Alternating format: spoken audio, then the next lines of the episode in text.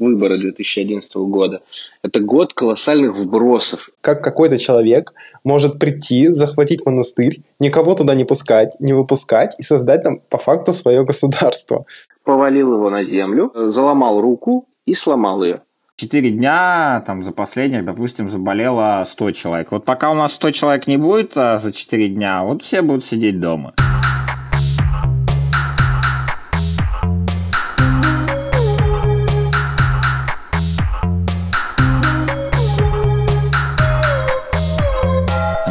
Привет, это подкаст «Есть вопрос», и сегодня мы снова говорим про новости – этот выпуск мы записываем с Ваней. Привет, Ваня. Да, всем привет. И нашим специальным гостем Даней, который к нам сегодня присоединился из Испании. Привет, Даня. Привет, привет всем.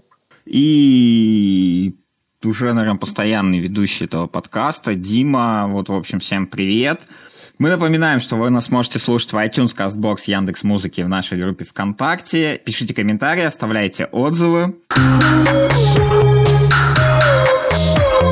И сегодня мы снова говорим про новости. Главная новость, которая сейчас а, происходит а, на данный момент в России, это голосование по поправкам в Конституцию, которое отличается от а, обычного привычного голосования, которое проходит в один день. Это голосование происходит в течение семи дней. И на этом голосовании уже у нас э, традиционно возникают различные скандалы, а также у нас э, это голосование проходит помимо семи дней, еще одна необычная история. Это то, что оно проходит в двух новых вариантах. Это голосование во дворах и электронное голосование через э, интернет, которое доступно только жителям Нижнего Новгорода и Москвы. И у меня в связи с этим к вам вопрос. Э, ну, обычному голосованию в России у нас мало кто верит – дополни... добавит ли электронное или вот это вот голосование во дворах а, какой-нибудь, какого-нибудь дополнительного доверия? Ну, по-моему, ты задал очевидный вопрос. Естественно, такое голосование не может добавить никакого доверия. Более того, э, среднестатистический избиратель, он никогда в жизни не разберется в том, как работает электронное голосование. Поэтому количество и уровень фальсификации на электронном голосовании, э, они просто непредсказуемы. То есть фактически все, кто отдал голос с помощью электронного голосования, никак не могут быть уверены в том, что э, их голос будет учтен верно.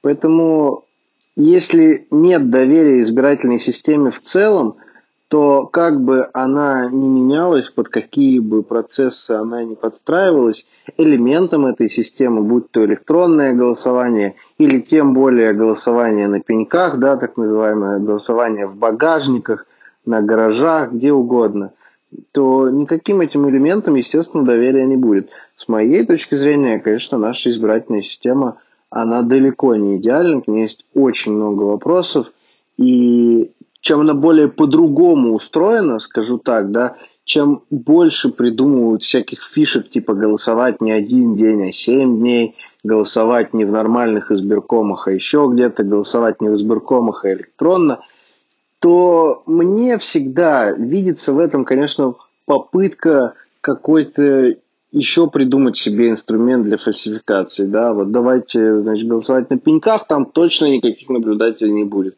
давайте сделаем электронное голосование, у нас э, система электронного голосования в наших руках, мы ее контролируем, мы можем сделать так, чтобы результаты были такие, которые нам нужны. Поэтому, ну, очевидно, по-моему, ответ на этот вопрос нет.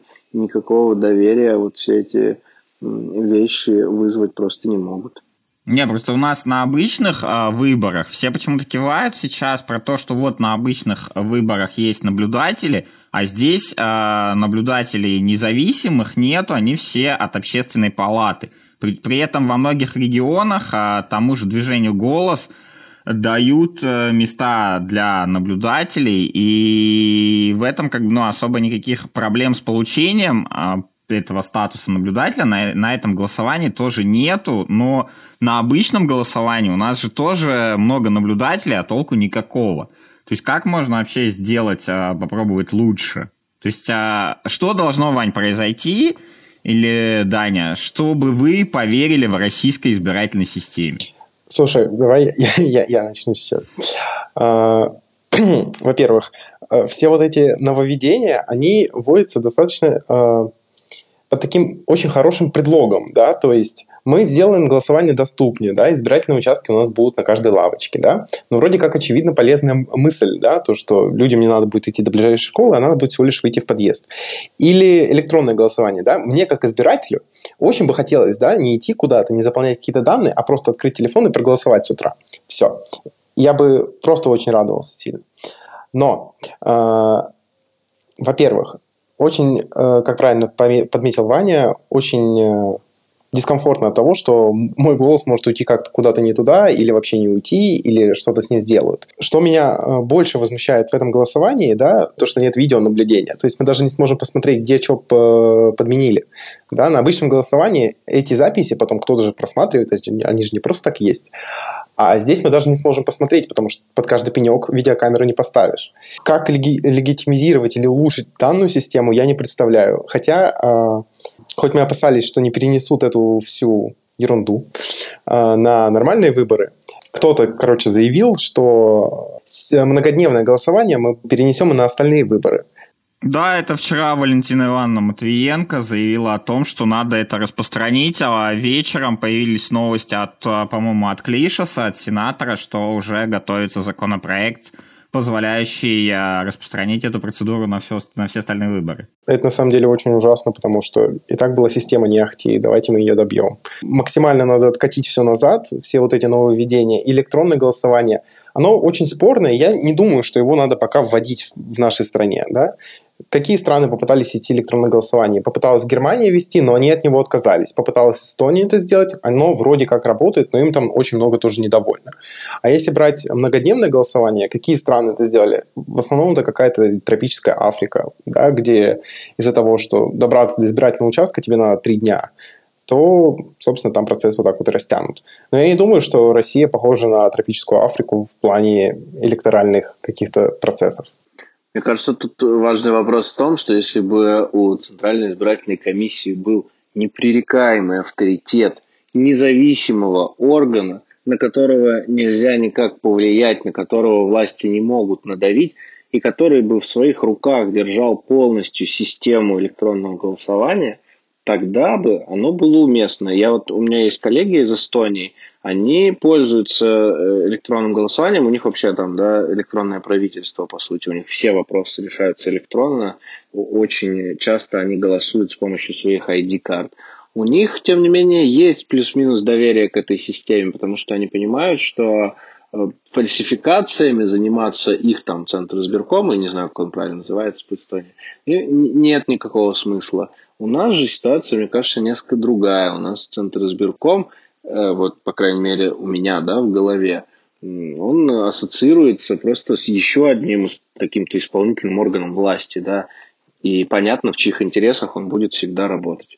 Не, ну смотрите, история вот э, с нашими большими какими-то скандалами на выборах, прям такими вот громкими-громкими, за которыми последовали какие-то акции нововведения, а это был, были декабрьские выборы 2011 года. После этого там и наблюдателей побольше стало, и выгонять их нельзя, и видеокамеры, но доверие, оно все равно не улучшилось.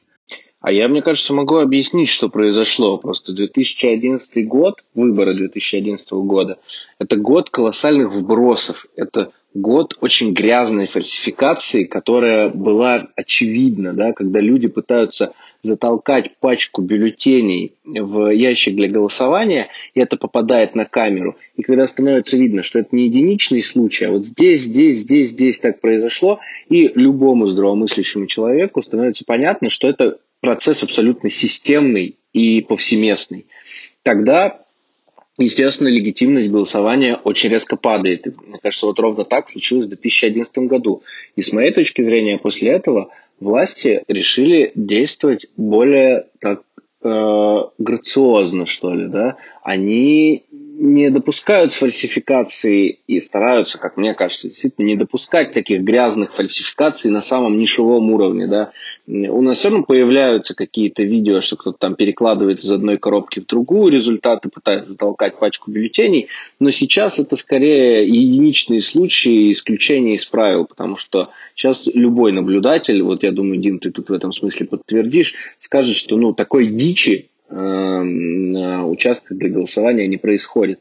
Но вопрос в другом, ведь инструментов для фальсификации очень много. Если ее нет на нишевом уровне, то это совершенно не означает, что ее нет на самом верхнем уровне, на процессе подсчета голосов, на процессе подсчета голосов в электронном голосовании. И ну, эти, эти инструменты можно очень долго перечислять, да, там карусели все, в общем, э, любой человек, который э, хоть чуть-чуть э, интересовался выборами, понимает, да, что э, заталкивать пачку бюллетеней в урну, это как бы самое тупое, что можно придумать. Да? Есть гораздо более изящные способы, ну, относительно изящные, все это уголовные преступления в любом случае, но тем не менее, да, менее заметные и менее провокационные способы э, изменить результаты выборов в ту сторону, в которую нужно их изменить. Я бы еще, конечно, хотел э, сказать о кейсе, который произошел сегодня, поскольку у нас подкаст выйдет через два дня, это будет уже немного дела минувших дней, но тем не менее.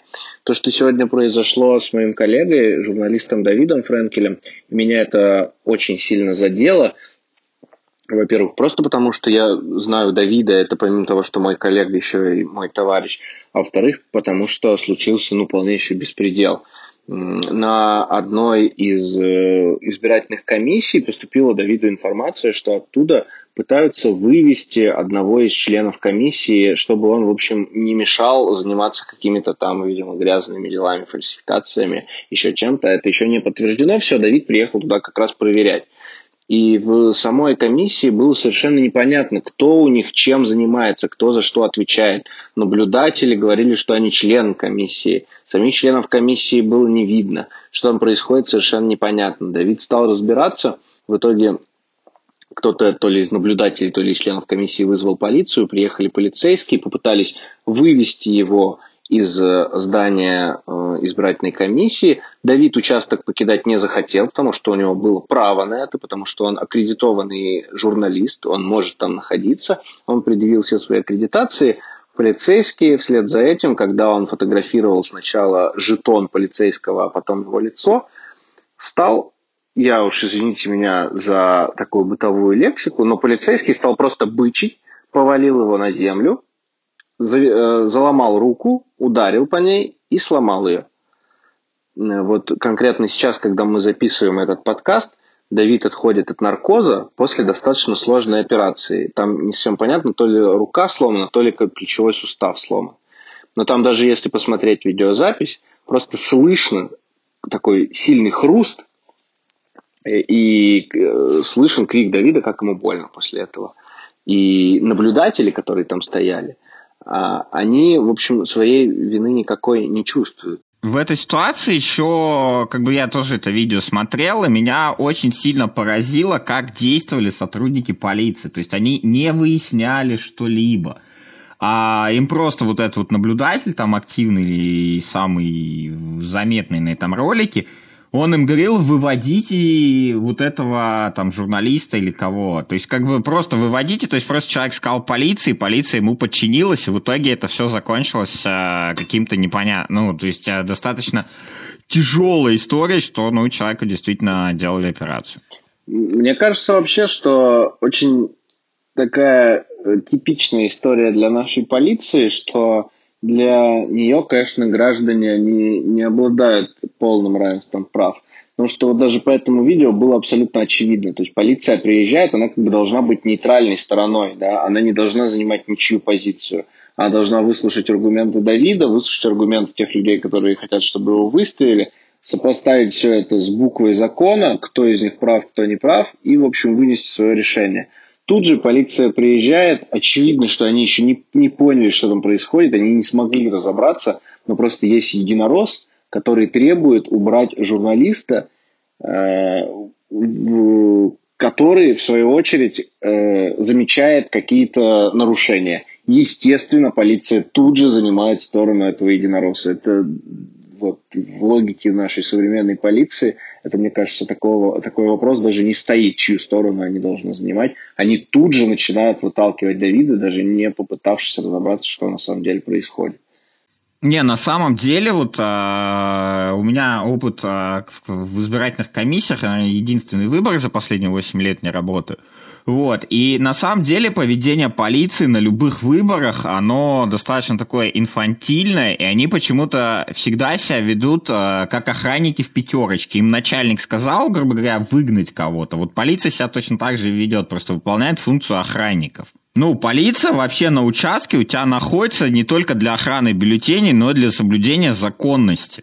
Ну, как говорится, если вам что-то не нравится, звоните в ЦИК и жалуйтесь на нарушение. Полиция обеспечивает безопасность мероприятия. Что вы от нее еще хотите? Приходят вот всякие провокаторы и нарушают порядок. Приходится им руки ломать. На днях, э, листая ленту свою, я увидел совершенно неоднозначное видео Ксении Собчак о том, как э, какие-то женщины в церковной монашеской форме пытаются э, с ней что-то сделать, при этом они активно кричат, и какое-то действие происходит бурное. В общем, мне захотелось узнать поподробнее, и тут я э, нашел такую историю интересную о том, что э, как, э, служитель церкви Сергей в середине июля, э, или Сергий, да, правильно, по-славянски, э, захватил монастырь женский где-то на Урале, да, и вместе с казаками устроили там свое государство. А Ксения Собчак приехала снимать туда фильм э, о том, как там издеваются над детьми. И, собственно, в момент, когда они проникли туда, их э, съемочную группу избили и, соответственно, выдворили. И, как по мне, это очень такая интересная и неоднозначная новость. Но тут смотри, тут история же с этим Сергием Среднеуральским монастырем, она не ограничивается только тем, что они там побили Собчак или еще что-то, а сам Сергий, он достаточно одиозная личность в рядах а, Русской Православной Церкви, потому что он же у нас не просто так вот прославился, захватив монастырь, он же сначала там отрицал и коронавирус, и прочие вещи, что как бы его высказывания, они очень сильно расходятся с линией э, Русской Православной Церкви официальной, и его даже вроде как э, собираются отлучить от церкви и лишить сана, и это как бы вот такой бунт против властей. Там сейчас происходит э, церковный суд, и его хотят, по идее, от должности отстранить. Для меня э, больше любопытен другой факт. Как какой-то человек может прийти, захватить монастырь, никого туда не пускать, не выпускать и создать там по факту свое государство. То есть он кого хочет пускает, кого хочет не выпускает. Приехала Собчак, побьем ее. И ему ничего не будет. Почему полиция наша законопорядочная не смотрит за этим? Это как, помните, был, была такая реклама известная «Газпром мечты сбываются». Вот. А тут РПЦ тоже воплотила мечту отдельно взятого конченого мракобеса. Вот он создал свою там монархию. Нет, там же просто история еще и про то, что этот монастырь он сам и построил. То есть он не сейчас а, построил себе государство, а достаточно долго его строил. И я думаю, у многих каких-то вот священников, там, да, у них э, мечта построить свою какую-то обитель. И он ее прекрасно осуществил. Опять же, таких вопросов, почему полиция не приезжает туда и не разбирается с этим? Если РПЦ даже признала, да, что он захватил этот монастырь. Если полиция отлучится, а тут Дэвид Фрэнкель придет, кто будет охотиться за ним? Не, просто у всех вот этих вот религиозных людей у них какое-то свое такое своеобразное мироощущение – и они считают, э, ну, то есть мы каждый считает, там, я не знаю, свою квартиру, там, студию, загородный дом своей собственностью, а они считают своей собственностью монастырь, и вот это вот проникновение полиции к ним в монастырь, это как будто полиция к ним пришла в гости, такой же незваный гость, как и Ксения Собчак. Ксения Собчак в данном случае хотела э, сделать что-то хорошее. Да? Она хотела показать и снять фильм о том, как издеваются над детьми. Я, думаю, что если там бьют детей, а я думаю, что там бьют детей, я более чем уверен, что эти люди смотрят на этот процесс со своей мировоззренческой позиции. И им кажется, что это воспитательный процесс такой нормальный. Ну, они же там не до смерти их, я надеюсь, бьют. Христианские ценности христианскими ценностями, а сколько в Российской империи били в школах детей, это никак никому не мешало. И никто, в общем, не видел противоречия между тем, чтобы хлестать э, детей розгами и между христианскими ценностями. Ну и надеюсь, эта история закончится тем, что Сергия отстранят просто от служения и наведут порядок. И не будет в монастыре вообще детей, потому что дети в монастыре это очень странная сама по себе история. Да, третья история, которую мы бы хотели обсудить, это снятие ограничений. А, мы вообще сначала думали обсуждать снятие ограничений по поводу ресторанов. У нас вот вчера в Петербурге разрешили ставить летние веранды. Ну, когда вы будете это слушать, это, это будет уже не вчера, да, вчера относительно того дня, когда мы записываемся. А с 6 июля теперь сказали, что можно будет ходить в баню, можно будет э, в фитнес-залы ходить, то, чего очень долго люди ждали. А, много какие торговые центры могут заработать, у которых есть отдельный вход, у которых помещение больше 400 квадратных метров. Там все равно останется куча всяких ограничений в связи с тем, что там на одной плавательной дорожке в фитнес-зале там буквально один человек – и в радиусе 4 квадратных метров тоже в том же фитнес-центре никого не должно быть, люди должны далеко друг от друга заниматься. Но тем не менее, мы как бы вроде выходим вот из этой коронавирусной истории, по крайней мере, если ориентироваться на снятие ограничений постепенно. А выходим ли мы на самом деле, вот на этот вопрос я, к сожалению, ответить не могу, потому что по таким формальным признакам – у нас как бы все идет на спад, да, и нам об этом как бы власти сейчас чаще всего говорят, что мы вот уже это пресловутое плато преодолели, и сейчас все будет стабилизироваться. Но сегодня в Петербурге заболевших было, вот, если память мне не изменяет, новых выявленных заболевших 256 человек. Это на протяжении полумесяца эта цифра была гораздо меньше. Там Э, по-моему, на, вот за последние две недели она ни разу не поднималась выше 250. Сегодня поднимается. Э, на том же фоне, там, э, сегодня практически сравнялась смертность в Петербурге и в Москве. Больше 30 человек. У нас там 32, в Москве 35 человек умерло. В том же соседнем Казахстане, наоборот, усиливают э, режим изоляции, режим карантина, потому что понимают, что еще снимать рано. У нас на фоне э, вот эти, эти истории переплелись между собой, голосование по поправкам и выхода из коронавируса, и вроде бы странно, да, говорить, что мы еще не вышли, а голосовать уже можно, поэтому, наверное, надо говорить, что мы и вышли, и уже вроде и проголосовать можно, и все нормально, но вот меня, конечно, очень сильно беспокоит, не, не, не, да, не дадут ли эти меры через там 2-3 недели, через какой-то срок – обратный абсолютно эффект, и не, не будем ли мы сидеть тут еще дольше потом на карантине. Если так произойдет, то, конечно, любой практически бизнес, это мое глубокое убеждение, да, он, ну, он просто подохнет, если этот бизнес не связан там с производством самых необходимых продуктов. А вся сфера услуг, она же просто вымрет, если вы дайте еще 3-4 месяца не поработать и поплатить зарплаты, и поплатить аренду, ну, ни у кого нет такого запаса прочности, чтобы так долго ничего не делать и платить людям деньги. Не, вот снятие ограничений, вот а, эти, то, что ты говорил, Ваня, там, летние веранды, я вчера уже заметил, так сказать, позитивный эффект от этого. Я очень часто беру кофе в Макдональдсе рядом с Дворцовой площадью, как ну, около там 12 часов ночи. И если раньше мне приходилось в очереди стоять там а, из 30 человек, то вчера очередь была только 10. И уже как бы, ну, то есть ограничения, люди идут, а, у людей есть возможность куда-то пойти, пусть и на летние веранды. Вот. А тут мне, Дань, тебя хотел спросить. Ты у нас как э, представитель одной из самых пострадавших стран э, в плане коронавируса. Как в Испании это все происходило и как происходит вообще сейчас? Я думаю, что я переболел, хотя тест я не делал, потому что я не хочу нагружать вот эту всю систему своими анализами. Я думаю, что я переболел, потому что у меня был период, когда у меня была неделю кашель, вот этот озноб, температура, но ничего страшного со мной не произошло, как видите. В Испании все очень неоднозначно происходило. Если мы вспомним, то первые случаи заражения у нас появились еще в декабре в одном, ну, одни из самых первых. Потом Испания в январе где-то заявила, что э, больше у нас нет. Да, у них было пять человек, которые были заражены, потом они все выздоровели, и все было прекрасно до середины февраля. В середине февраля начался активный рост заново, да, и особенно после Италии очень много споров было по поводу, кто занес, кто не занес. Э, сейчас думаю, что это футбольная команда, которая ездила с болельщиками на север Италии.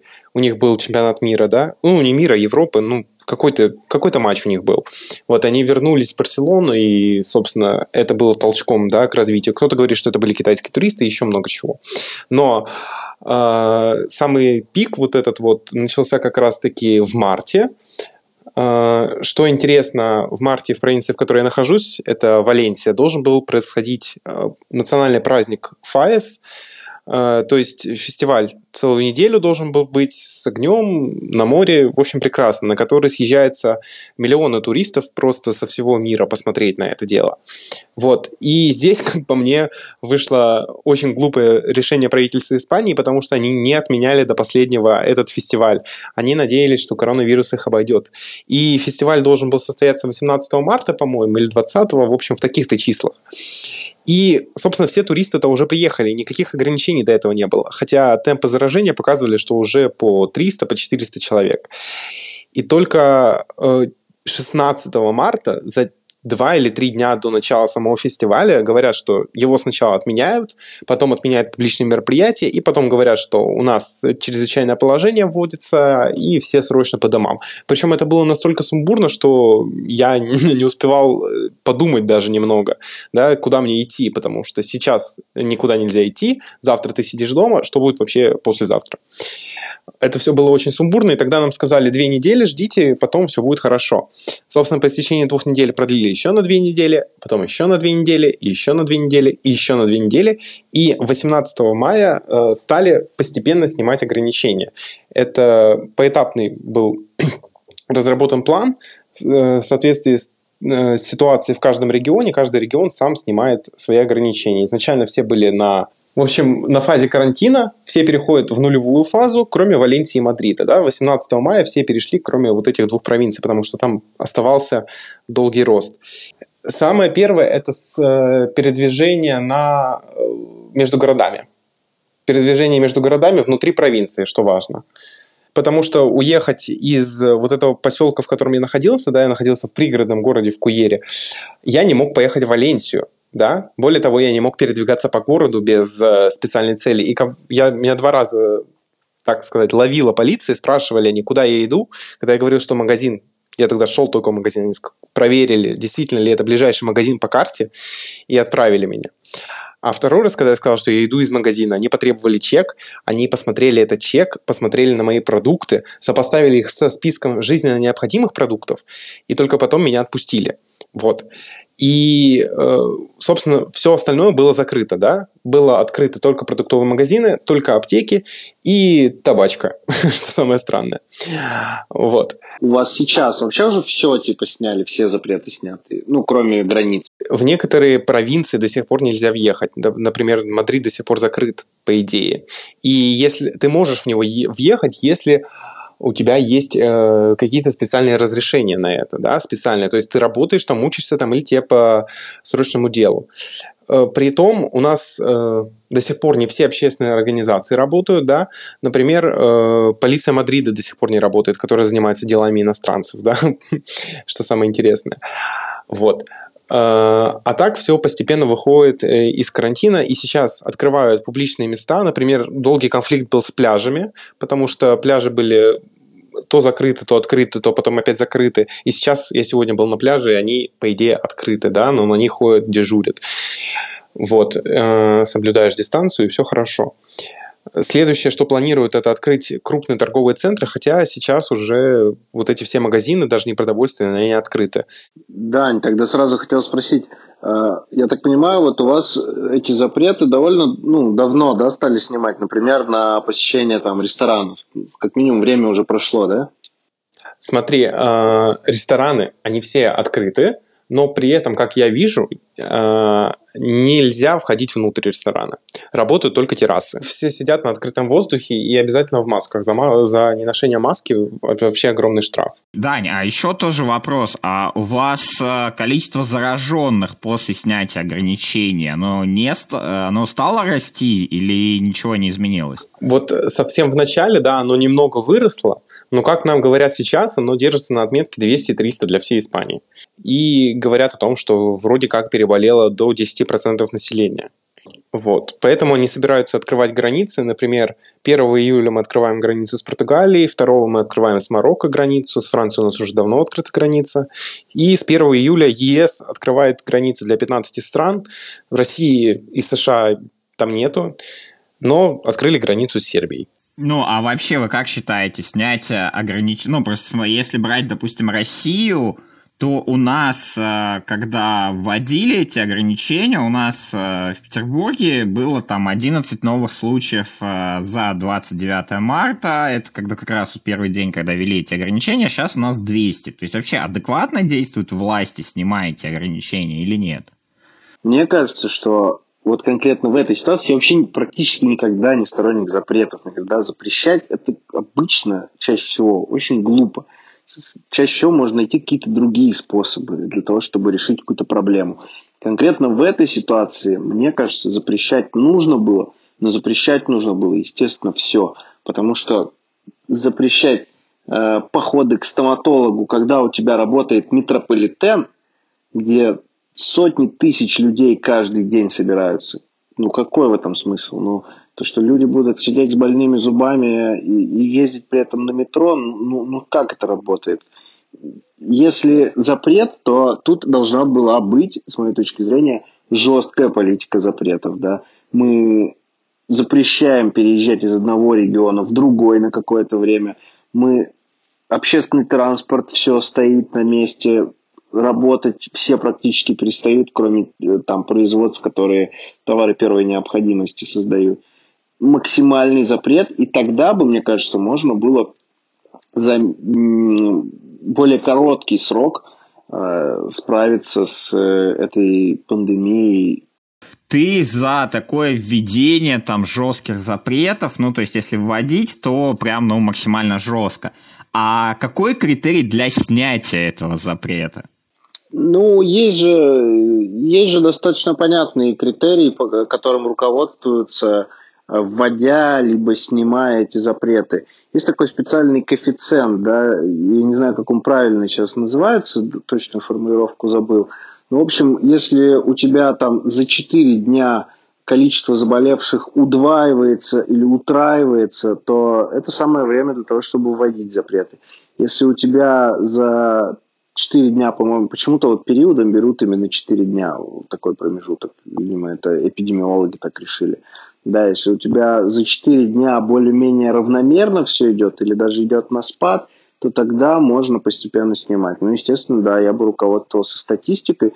Другое дело, что в таком случае статистика должна быть очень честной и настоящей, да. Она должна быть своевременной. Э, сколько людей заболело, там сразу же, да, все тесты должны быть сделаны, э, людей погибших должны сразу же считать, потому что у нас вся эта статистика идет у нас Э, считают, то, что вот мы каждый день там получаем, там, за последние сутки от коронавируса скончалось столько-то людей. Да это не за последние сутки скончалось, это полтора месяца назад скончалось. Они просто считают еще с тех пор и не могут посчитать всех. Э, то есть такая статистика, она никакого, никакой ясности в ситуацию не вносит. Не, я бы, я бы в этой ситуации поступал немножко по-другому, хоть я вообще противник ведения каких-то мер. А, для меня больше, ну, ближе Швеция с их а, такими минимальными ограничениями. А, я бы брал бы просто по-тупому, что вот у нас а, там за 4 дня, там за последних, допустим, заболело 100 человек. Вот пока у нас 100 человек не будет а, за 4 дня, вот все будут сидеть дома а не вот эту вот относительную историю, потому что относительно она тоже работает а, по принципу, что ну, мы ввели, у нас там удвоилось со 100 там, до 200 новых случаев, а потом у нас снизилось там а, с 2000 до 1000, ну как бы вирус-то никуда не ушел. То есть относительно она тоже такая достаточно не, так сказать, вызывающая доверие статистика. Я бы нашел что-то среднее между вашими двумя. Ну, э, как по мне, важно наблюдать тенденцию, динамику, да, что у тебя снижение идет, но при этом, да, не должно быть такой ситуации, что мы с 2000 на 1000 опустились. Вот когда мы опустимся меньше 100, а еще и будем в 2-3 раза снижаться каждые 4 дня, вот тогда уже можно действовать. Мне кажется, на этой ноте в целом мы подошли к концу нашего сегодняшнего подкаста. Я напомню, что мы его записывали втроем. Меня зовут Ваня, также тут был Дима и... Да-да-да, я был здесь. Мы со всеми прощаемся. Надеемся, что перенесем мы все тяготы и невзгоды нашей жизни. Э, и голосование переживем, и коронавирус переживем, и Ксения Собчак, надеюсь, будет в порядке. Да, всем спасибо, что дослушали до конца. Мы напоминаем, что вы нас можете слушать в iTunes, CastBox, Яндекс Музыки и социальной сети ВКонтакте. Подписывайтесь, оставляйте отзывы, ставьте оценки там, где это можно. Всем пока. Опа!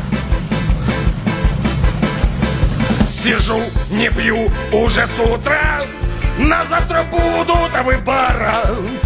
Я должен быть предельно трезвым, чтобы в графу поставить крест. Эй, пойдет голосование.